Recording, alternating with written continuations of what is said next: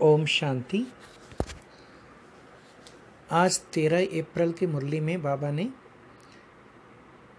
देवी गुणों के ऊपर काफ़ी चीज़ें बताई। उसमें से एक पॉइंट पर हम फोकस करेंगे। बाबा ने बताया, ज़ोर से बोलना देवी गुण नहीं है। बाबा तो कई बार इस पॉइंट के ऊपर टच किया है। पहले भी कई मुरलियों में बाबा ने बताए हैं। तो मैंने सोचा बाबा इस बात पर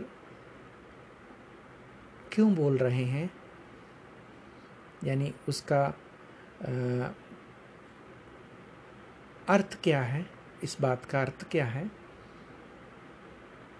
तो मैंने मेरे माइंड में आया कई बार जब बात नॉर्मल भी कई बार लोग जब बात करते हैं तो इतना ज़ोर ज़ोर से बोलते हैं, जैसे सुनने वाले हैं, उनको लगता है कि कोई लड़ाई हो रही है, कोई प्रॉब्लम है, लेकिन वास्तव में हो सकता कोई प्रॉब्लम नहीं है, ऐसे ही ज़ोर ज़ोर से बोलते हैं।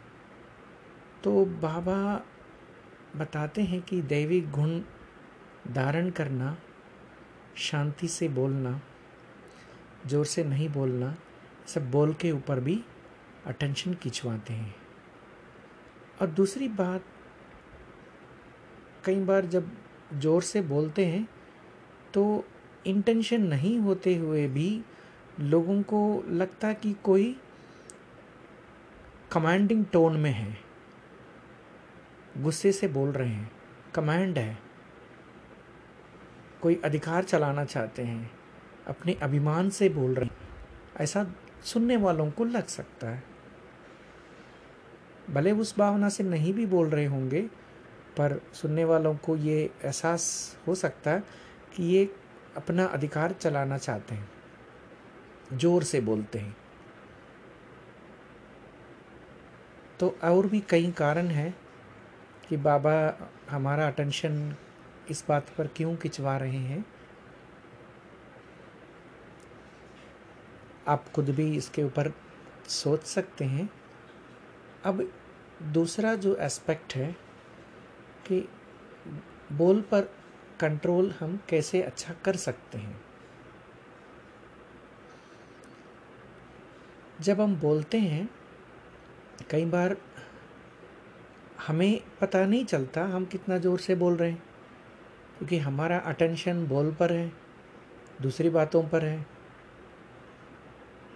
तो अगर हम थोड़ा सा ध्यान देंगे तो खुद को भी महसूस हो सकता है हम कितना ज़ोर से बोल रहे हैं।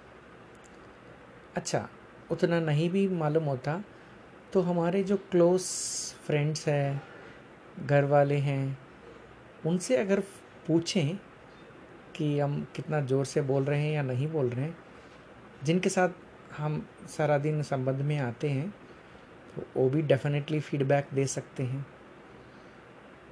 तो इस बात पर भी हमारा अटेंशन चाहिए और शांतिपूर्वक बोलने के लिए बाबा जो कहते हैं कि श्रीमत भी देवी गुण के अंदर में ही है, अंडर में ही है। तो इस पर भी हमारा ध्यान जाना चाहिए और इम्प्रूव करना चाहिए। तो इस पर मैं थोड़ा सा आपसे आज शेयर किया। ओम शांति। आज तेरह